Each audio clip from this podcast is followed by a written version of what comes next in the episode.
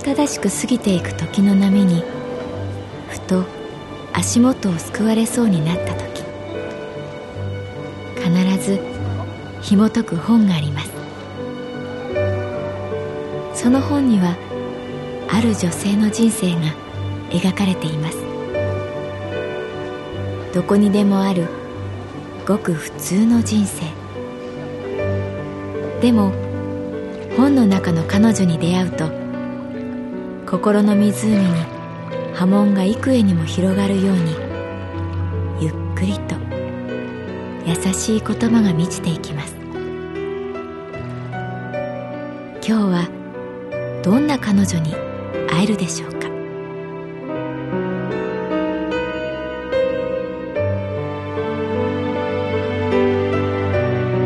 サウンドライブラリー。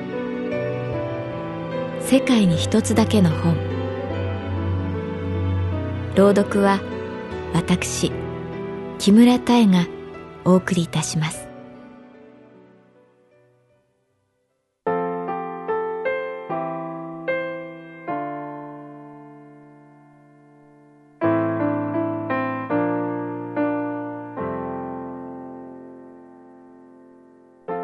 私の名前は月原かな子。38歳。旅行会社に勤めている。季節は空からやってくる。父はそんな風に言った。私がそれを最も実感できるのは夏から秋に変わるとき明らかに空が違う。ある日を境に空が変わる。青い色が深くなり白い雲がさっと天井に張り付いて空が高くなる。茎の細いコスモスが空からやってきた風に揺れる。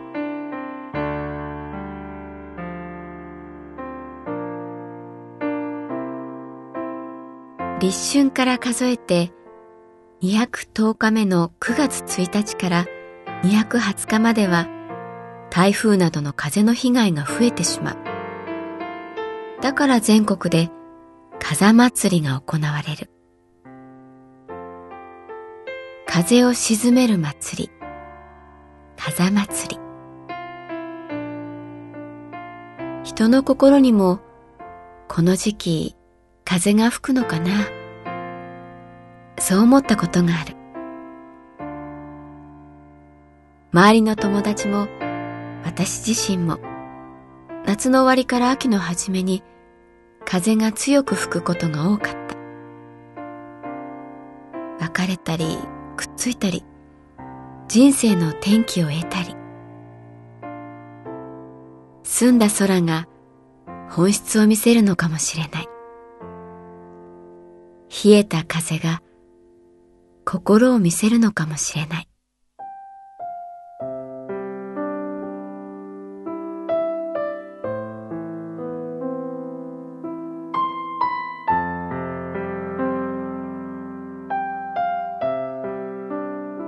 その年の夏休みは8月の終わりに北海道に行った。北の大地にはすでに秋の風が吹いていた。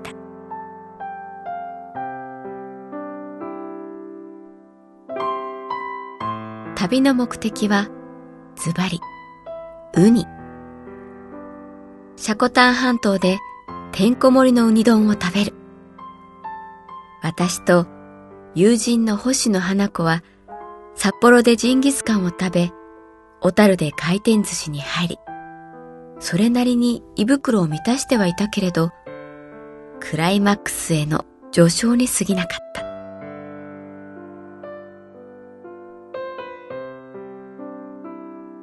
花子は中学、高校の同級生。年に一、二回しか会わない。会うたびに職業と住むところが変わっている。秋の空のようにその年は彼女は聞いたことのない劇団の女優をやっていて五反田に住んでいた。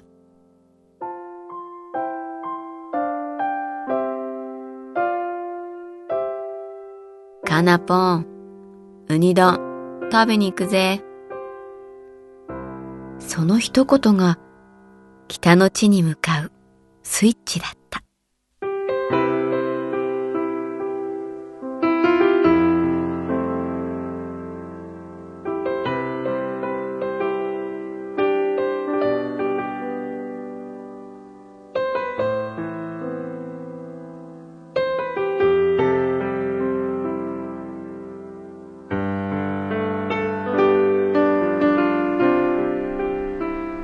レンタカーを借りて積丹半島を目指す。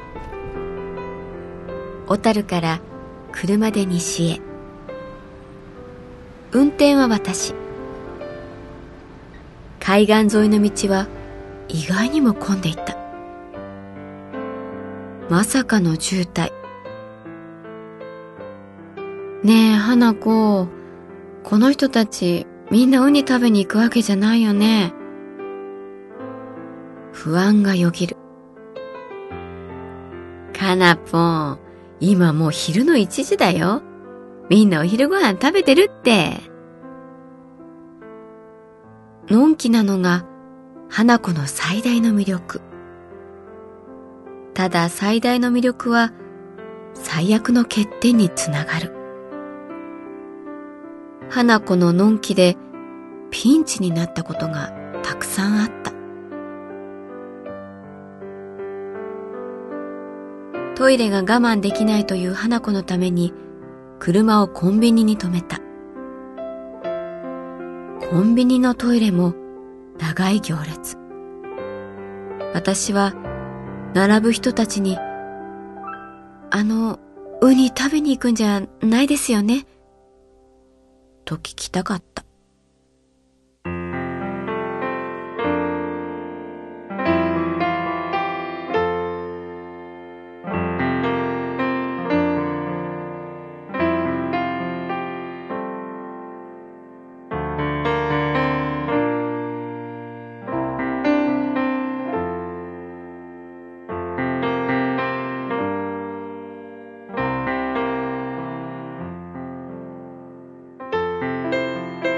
キーで有名な夜市を過ぎる頃には、2時を回っていた。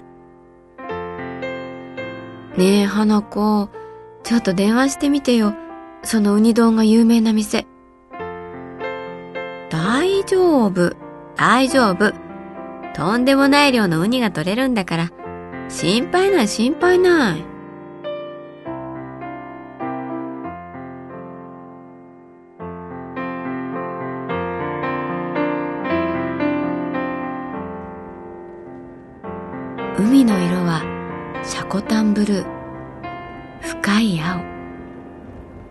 夏の海の色ではない。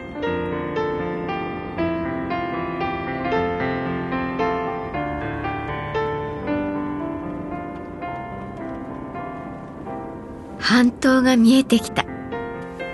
私はアクセルに足の重さを預ける。やっと着いたその途端私たちを待っていたのは一枚の看板。閉店。今日のウニ、売り切れました。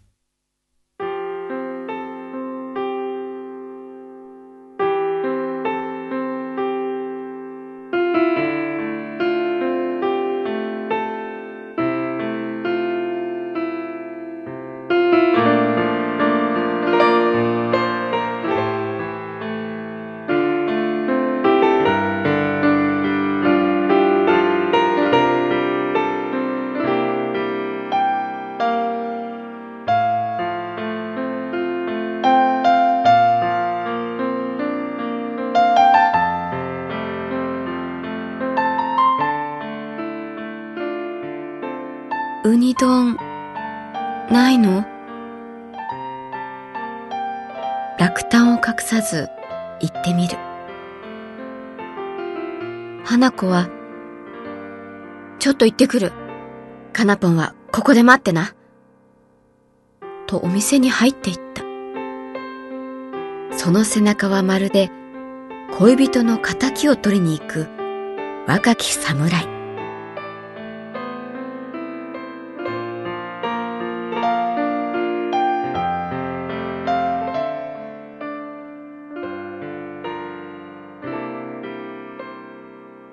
ばらく待った。潮の香りがした。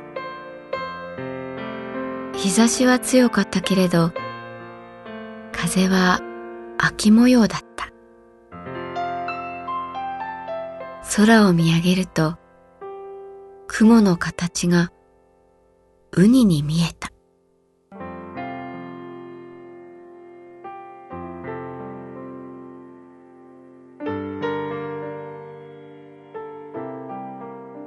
お店のウニ丼さ、水揚げしたウニが 120g 以上も乗ってるんだってさ。花子の声、エコーがかかって聞こえる。ふーとため息をついたとき、ガラガラとお店の戸が開き、花子が顔を出して手をひらひらさせている。入って入ってと笑顔。えもしかして、あったの？ウニ丼ワクワクして店内に入る。お店の中は畳が敷き詰めてあった。まだ食べているお客さんが数組いた。口元にウニを探す。やっぱりウニ丼は出せないんだけどね。いろいろ交渉して、とんでもないもん出してもらうことにした。花子の顔は最高の仕事をした人間の表情でキラキラしていた。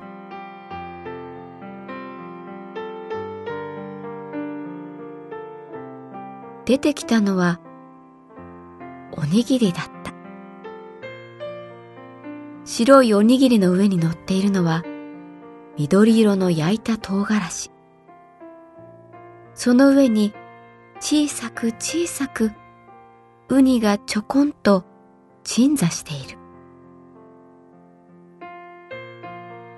これにお醤油かけて食べるんだって。花子が得意そうに言うので、世界で一番小さなウニ丼だね。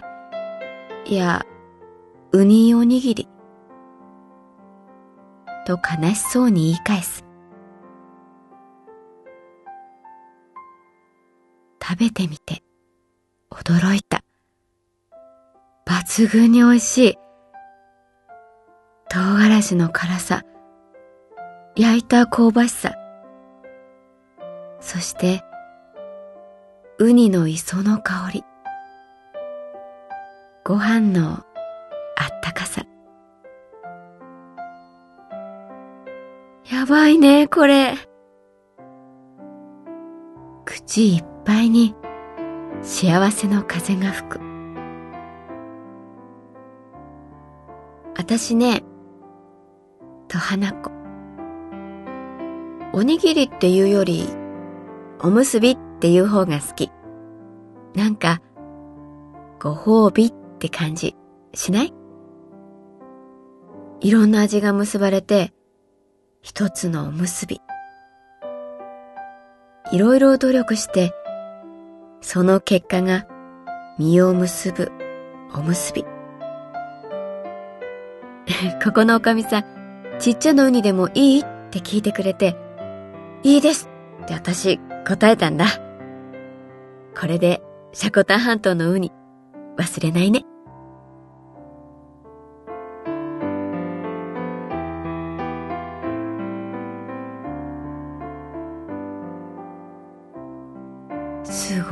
花子。負けたよ。そう思いながら、ウニだけをこそっと食べて、ああ、これがあと 120g あったらな、と思う私は、心底、俗人で。ただ、厨房からニコニコ笑うおかみさんを見ていたら、確かに何かが結ばれた。私が軽く会釈すると、おかみさんは、ごめんなさい、と、両手を合わせた。